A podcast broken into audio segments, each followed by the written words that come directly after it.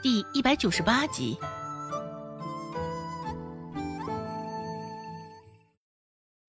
董庆海看了胡老爷子一眼，一时点点头，问道：“好，那你明天能来吗？”“嗯，这……”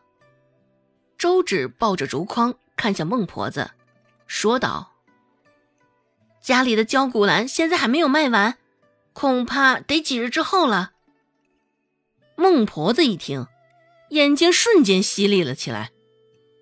怎的到最后？周芷这死丫头还是说了糊涂话。孟婆子扯着嘴角，一脸讨好的说道：“这孩子说糊涂话呢，明天去药铺，可以的，没问题。”周芷说道。“可是奶……”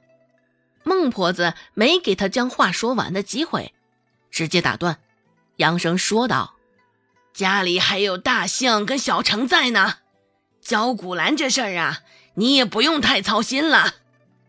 说完，孟婆子又看向董庆海，还是如出一辙的讨好口吻，说道：“我们家这个小丫头啊，就是太顾家了。焦古兰也是小事一桩，就这么定了。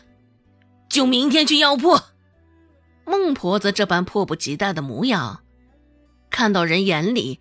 就像小丑似的可笑，董庆海也是有些尴尬，只是还保持着平日里的风度。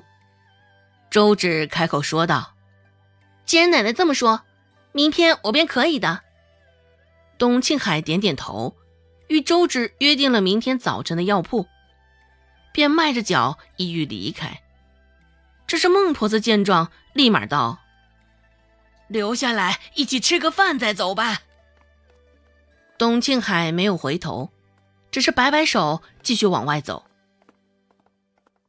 周家院子里的味道甚是酸爽。到了外边，董庆海这才深深的吸了口气。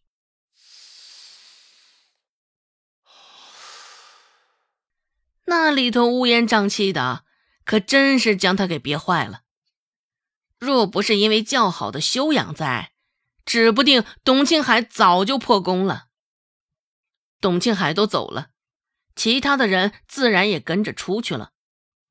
胡老爷子走之前对周芷说道：“小丫头，你来送送我们吧，我还有点事儿要跟你说。”孟婆子一听，立马迎合着他的话茬儿，乐不颠颠的开口说道。周芷，你还不出去送送人家？怎的这般没有眼力劲儿啊？真是没礼貌！快出去！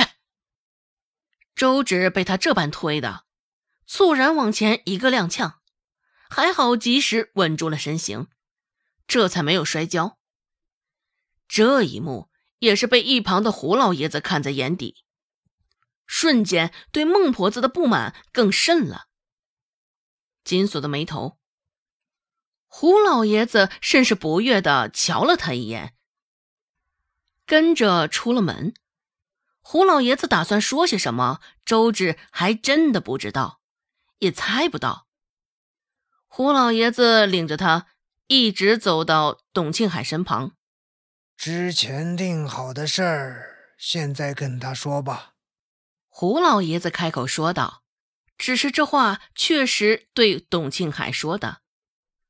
董庆海缓了缓呼吸，这才说道：“丫头，我跟胡老先前也商量过了，给你一个月五两银子。”“什么？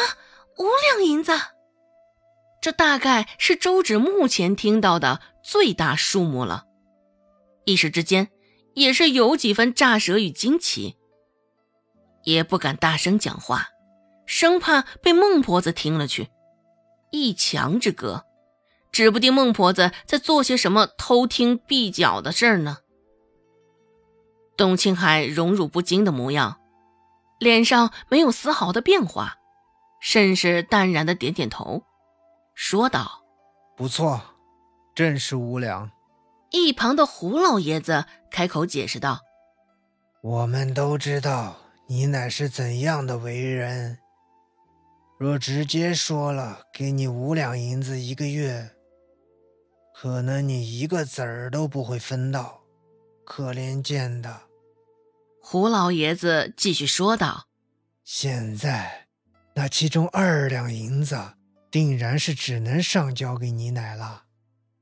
至于其中的三两银子，小丫头，你自个儿好好保管着。”日后指不定要给自己整个行头。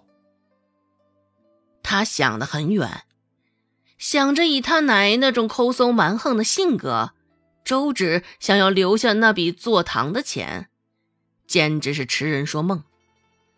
想必日后周芷到了谈婚论嫁的年纪，孟婆子也不过是图个买卖赚钱的方法，随意的糊弄糊弄。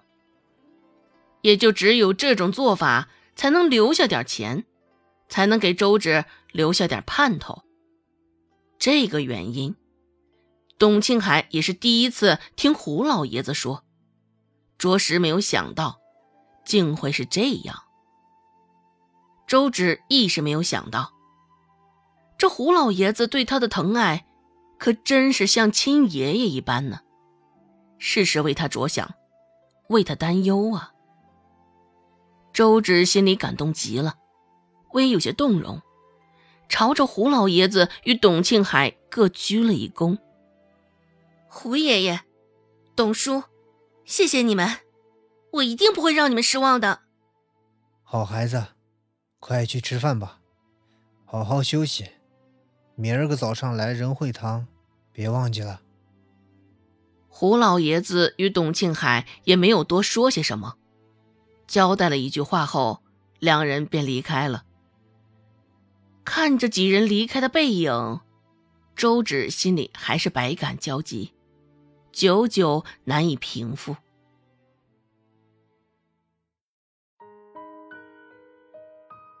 本集播讲完毕，感谢您的收听。感兴趣，别忘了加个关注，我在下集等你哦。